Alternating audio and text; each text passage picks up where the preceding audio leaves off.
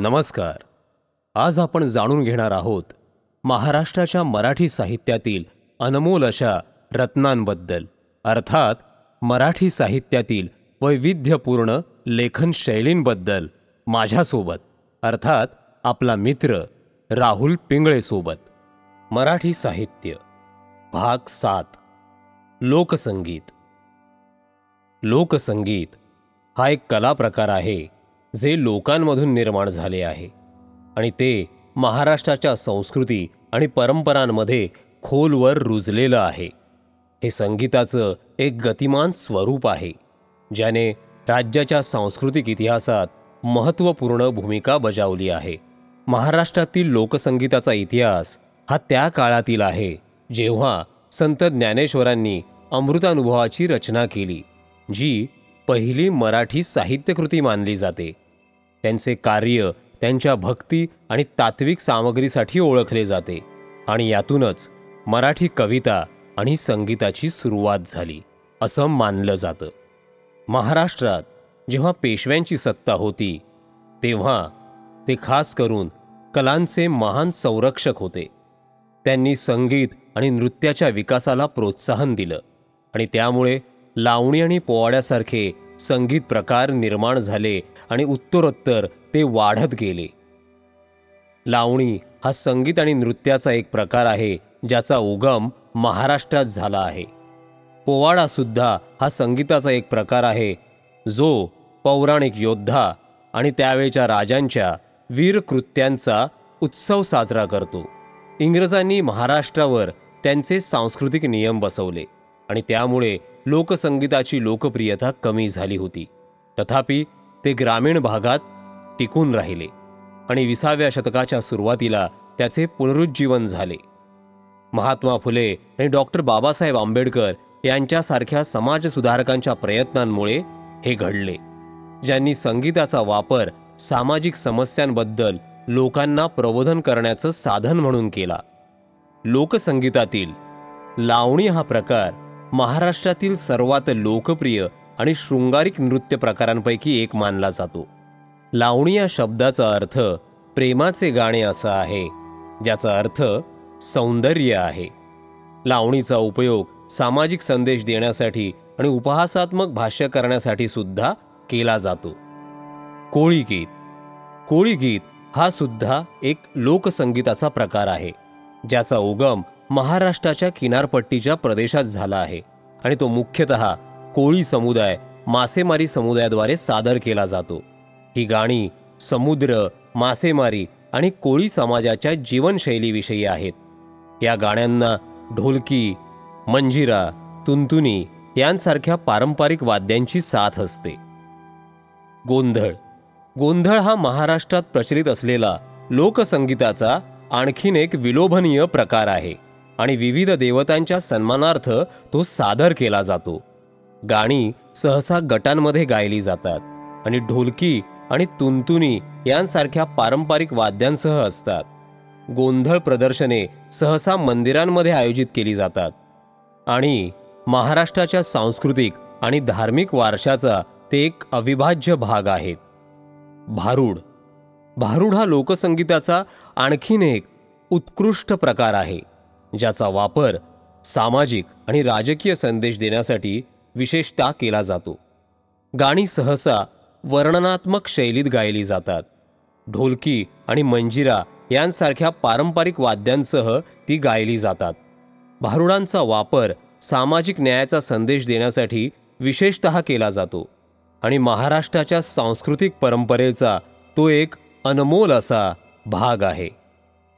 धनगरी गजा धनगरी गजा हा लोकसंगीताचा आणखीन एक प्रकार आहे ज्याचा उगम महाराष्ट्राच्या पश्चिमेकडील भागात प्रामुख्याने कोल्हापूर आणि सांगली जिल्ह्यांमध्ये झाला आहे. ही गाणी सहसा धनगर समाज आणि त्यांची जीवनशैली व्यक्त करतात आणि खास करून सणांच्या वेळी ती सादर केली जातात.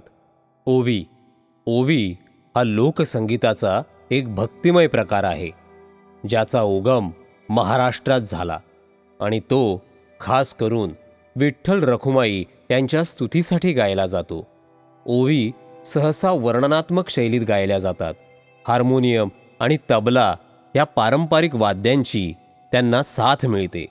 ओव्या हा महाराष्ट्रीयन समाजाच्या धार्मिक आणि सांस्कृतिक पद्धतीचा एक अत्यंत आवश्यक असा भाग आहे. जागरण. जागरण हा लोकसंगीताचा आणखीन एक प्रकार आहे. जो रात्रभर धार्मिक जागृतीसाठी आणि देवभक्तीसाठी सादर केला जातो. ही गाणी सहसा भक्तीपर असतात आणि त्यांना ढोलकी मंजिरा आणि तुंतुनी यांसारख्या वाद्यांची पारंपरिक वाद्यांची साथ मिळते. जागरण हा महाराष्ट्रीयन समाजाच्या धार्मिक आणि सांस्कृतिक प्रथांचा एक अविभाज्य घटक आहे. कीर्तन. कीर्तनसुद्धा लोकसंगीताचा एक भक्तिमय प्रकार आहे ज्याचा उगम महाराष्ट्रातच झाला आणि तोही विठ्ठल रखुमाई यांच्या स्तुतीसाठी गायला जातो आणि या कीर्तनातून सामाजिक रूढी परंपरा अशा अनेक विषयांवर भाष्य केले जाते. भावगीत. भावगीत हा संगीताचा एक असा प्रकार आहे जो सहसा कवितेवरच आधारित असतो ज्यात प्रेम आनंद दुःख आणि राग या मानवी भावनांचा शोध घेतला जातो. भावगीत शास्त्रीय अर्धशास्त्रीय सुगम अशा विविध शैलींमध्ये सादर केलं जातं. या गाण्यांना हार्मोनियम तबला सतार यांसारख्या विविध पारंपरिक वाद्यसंगीतांची साथ मिळते. शाहिरी. शाहिरी हा लोकसंगीताचा आणखीन एक असा प्रकार आहे ज्याचा उगमसुद्धा महाराष्ट्रातच झाला आहे. आणि यातील गीते सहसा अन्याय गरिबी असमानता यांसारख्या सामाजिक समस्यांवर आधारित असतात. शाहिरीसुद्धा महाराष्ट्राच्या सांस्कृतिक परंपरेचा एक विलोभनीय असा भाग आहे. नाट्यसंगीत.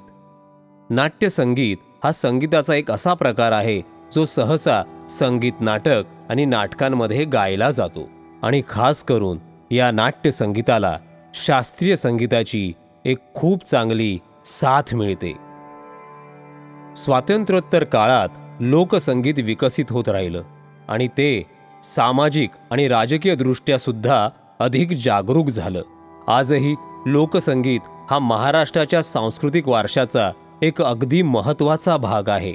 लोकसंगीत विवाह सोहळे उत्सव आणि इतर सामाजिक कार्यक्रमांमध्ये सादर केलं जातं.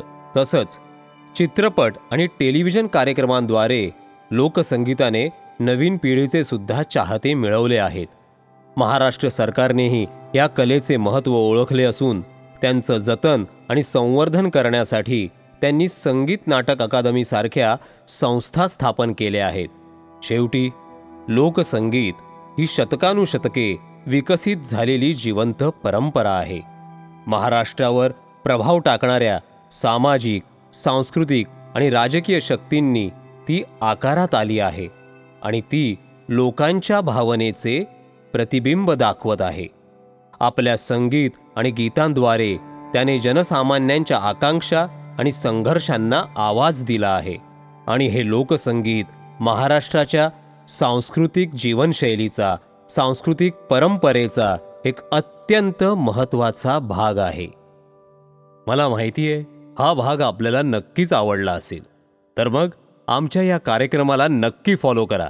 आणि हो अशाच वैविध्यपूर्ण रोचक ऑडिओ स्टोरीज आणि पॉडकास्ट ऐकण्यासाठी ऐकत रहा ऑडिओ पिटारा धन्यवाद. ऑडिओ पिटारा सुनना जरूरी है.